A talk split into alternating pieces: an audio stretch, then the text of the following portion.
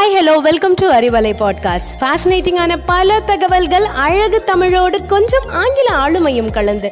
கற்க கேட்க here we go with 360 degree of fantabulous learning with Arivalai podcast brought to you by Bharathi educational institutions Reddipatti Namakkal அறிவலைக்கு ninth D one வகுப்பு மாணவி பூமிகாவின் வணக்கம். Charles Darwin குடும்பம் ஒரு மருத்துவ குடும்பம். அவரது தந்தையும் தாத்தாவும் அந்த ஊரிலே மிக பிரசித்தி பெற்ற மருத்துவர்கள். மருத்துவராக தனது வாழ்நாளை கழிக்க டார்வினுக்கு நாட்டமில்லை என்றாலும் தனது தந்தையாரின் பெரும் விருப்பம் காரணமாக டார்வின் எடின்புற பல்கலைக்கழகத்தில் மருத்துவ படிப்பிற்காக சேர்க்கப்பட்டார்.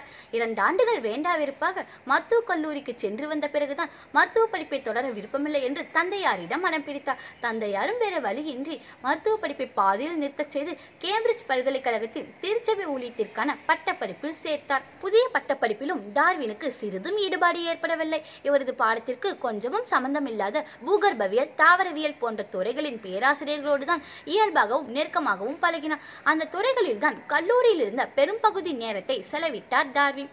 அக்காலத்தில் கப்பற்படை கப்பல்களை பயன்படுத்தி புதிய கண்டுபிடிப்புகளுக்கான ஆய்வுக்காக பெரும் ஆராய்ச்சியாளர்கள் கடல் பயணம் மேற்கொள்வது வழக்கம். பீகல் என்ற கப்பல் அத்தகைய கடல் ஆய்வுக்கு புறப்பட்டது. அதில் செல்லும் ஆய்வுக்குழுவில் இடம்பெற்ற கேம்பிரிட்ஜ் பல்கலைக்கழகத்தின் அறிவியல் துறை பேராசிரியர்கள் டார்வினின் பேரார்வத்தையும் அறிவியல் ஈடுபாட்டையும் உணர்ந்து அவரையும் கடல் ஆய்வு குழுவினரோடு இணைந்து செல்ல அழைத்தனர். அறிவியல் துறையில் சாதனை படைத்தவர்களை மட்டுமே அழைத்துச் செல்ல வேண்டும் என்ற விதி இருப்பினும் அதனையும் மீறி விதிவிலக்காக டார்வினை நன்கு புரிந்து வைத்திருந்த அப்பல்கலைக்கழக பேராசிரியர்கள் அவரையும் உடன் அழைத்துச் சென்றனர். பீகல் கப்பல் குழுவினர் ஐந்தாண்டு காலம் கடல் ஆய்வினை மேற்கொண்டனர். மனித நலமாட்டமே இல்லாத தீவுகளுக்கெல்லாம் கூட சென்று ஆய்வுகளை நடத்தினர். டார்வின் உயிரோட்டத்தோடும் குதூகலத்தோடும் ஆய்வுகளத்தில் ஐந்தாண்டுகளை கழித்தார். ஆய்வின் போது சேகரித்த பழைய காலத்து மனிதர்கள் மற்றும் மிருகங்களின் எலும்புக்கூடுகள் உள்ளிட்ட ஏராளமான தொல்பொருட்களையும் அப்போதைக்கு போது எழுதி வைத்த குறிப்புகளையும் தனது பல்கலைக்கழகத்திற்கு இடையிடையே அனுப்பி கொண்டே இருந்தார். ஐந்து ஆண்டுகளுக்கு பிறகு பீகல் தனது ஆய்வுப் பணிகளை முடித்து தாய்நாட்டிற்கு திரும்பி வந்த பிறகுதான் ஏற்கனவே அனுப்பி வைத்திருந்த பொருட்களையும் குறிப்புகளையும் ஆழமாக வைத்து ஆய்வு செய்து பின்னர் உயிரினங்களில் தோற்றுவா என்ற உலகின் முற்றிலும் வித்தியாசமான புத்தகத்தை எழுதினார். அரசியல் அறிவியல் ஆன்மீகம் கலை இலக்கியம் மருத்துவம் போன்ற பல துறைகளிலும் இவ்வாறான வித்தியாசமான நூல்கள் உலகெங்கும் வெளிவந்து மனிதகுல முன்னேற்றத்திற்கு பெரும் பங்களிப்பை செலுத்தியுள்ளன. இத்தகைய உலகை புரட்டி போட்ட மிகச்சிறந்த ஒவ்வொரு நூலும் உருவான வரலாறு குறித்து பல அற்புதமான நூல்கள் வெளிவந்துள்ளன. சிறந்த நூல்கள் எதுவாக இருப்பினும் அது ஆக பெரும் உழைப்பின் விளைவாக வெளிவந்தவை என்பதை முழுமையாக உணர்த்த எவரும் வாசிப்பிற்கு வசப்படுவர் என்பதில் சந்தேகமும் இல்லை. சில நூலாசிரியர்கள் எழுதுவதை ஒரு வேள்வியாகவே மேற்கொள்கின்றனர் எழுத்தை தவமாக எண்ணுபவர்களின் எழுத்தில் மட்டும்தான் உயிர் இருக்கும்.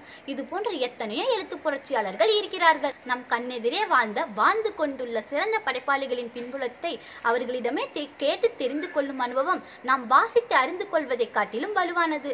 ஒரு நல்ல படைப்பு எவ்வாறு உருவாகிறது என்பதை சரியாக புரிந்து கொள்ளும் எவரும் ஒரு மிகச்சிறந்த வாசகராக உருவெடுப்பர் என்பதில் சந்தேகமில்லை.